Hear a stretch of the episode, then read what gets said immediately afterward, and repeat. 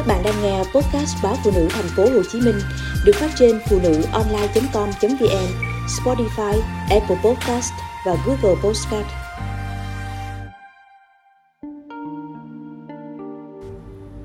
Tôi không cần cao để giữ chồng. Tôi ý thức được sự thiệt thòi về việc mình khiêm tốn chiều cao. Tôi đã cố cải thiện bằng cách mang giày cao một tấc áo mặc phủ mông cho người có vẻ dài ra, nhưng hiệu quả chẳng là bao. Không chỉ thế, tôi còn bị bạn bè dè biểu sau lưng rằng việc cổ lùng mà muốn thành thiên nga. Xong cấp 3, tôi chọn ngành học không quá cần ngoại hình. Khi kết bạn, cũng cố gắng hạn chế những người quá cao, rồi tôi cũng có một chỗ làm ổn định với thu nhập đủ sống. Nhóm bạn chúng tôi có hội những nàng công chúa ngủ trong rừng, toàn cao mét 4 mét 5. Chúng tôi là hot girl của cơ quan về độ chuẩn công việc. Khi tôi có người yêu, anh bảo thích tôi vì thấy tôi nhỏ xíu anh thương. Tôi đùa, mấy cô dáng nhỏ khó sinh con lắm. Khó sinh thường thì sinh mổ, quan trọng là biết sống, biết làm việc, biết yêu chồng thương con và đối xử tốt với cha mẹ hai bên, anh nói cứng. Thế nhưng khi về ra mắt ba mẹ anh mới biết đá biết vàng, Mẹ anh khen tôi xinh, khen tôi nấu ăn ngon, biết trò chuyện với người lớn, nhưng lại bảo riêng với con trai. Làm bạn thì tốt, nhưng làm vợ thì lùng tịt vậy khó sinh nở lắm.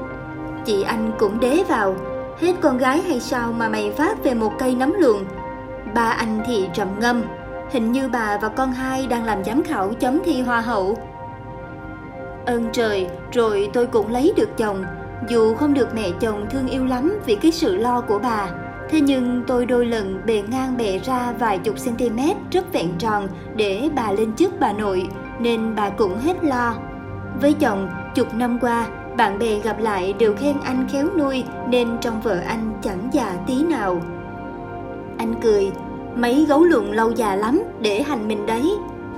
Trong cuộc sống, anh bảo, có vợ không cao coi vậy mà sướng, quần áo chỉ mua size số 1, 2 cũng đỡ được ít tiền.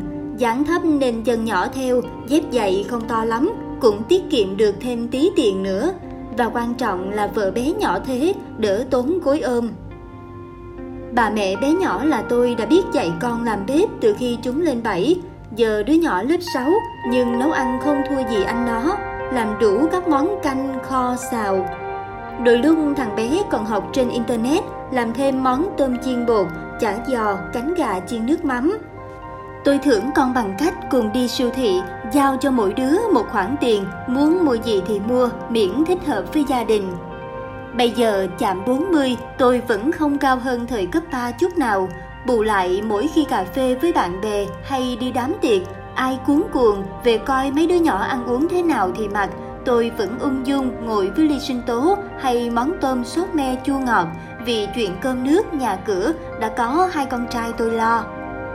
Lâu lâu vài cô bạn cùng thời mặt mày hốc hác hỏi tôi làm sao giúp bạn một chiêu kéo thằng cha mắc dịch ấy về. Tôi bảo cứ cho hắn đi đi, vợ chồng đôi khi phải xa nhau để hâm nóng tình yêu. Mà quan trọng là bồ phải làm sao để hắn đừng đi, chứ đã đi rồi thì còn kéo về làm gì. Bạn hỏi tôi, sao mà tính vậy, bộ không biết ghen là gì à? Tôi trả lời, ghen là gia vị của tình yêu, nêm vừa sẽ ngon, nêm quá tay thì mệt lắm. Rồi tôi hỏi bạn rằng đã yêu bản thân mình chưa mà kêu người ta yêu mình. Tình yêu cũng có hạn sử dụng đấy. Mười mấy năm rồi, xe còn bảo trì, nhà còn phải sửa, chỗ làm cũng phải chuyển, huống gì tình cảm con người. Bạn đầu bù tóc rối vậy, mặt mày thâm nám thế kia, ăn nói chắc cũng không còn ngọt ngào như xưa, làm sao mà bảo vệ được tình yêu. Bạn kêu tôi rảnh rỗi sinh nông nổi nên nói toàn chuyện đâu đâu, chứ bạn thì hết đi làm tới nấu ăn, chặt giũ, rồi đám tiệc họ hàng, thăm nom cha mẹ hai bên, thời gian đâu mà lo cho bản thân. Vậy bạn đủ sức để lo đến khi nào?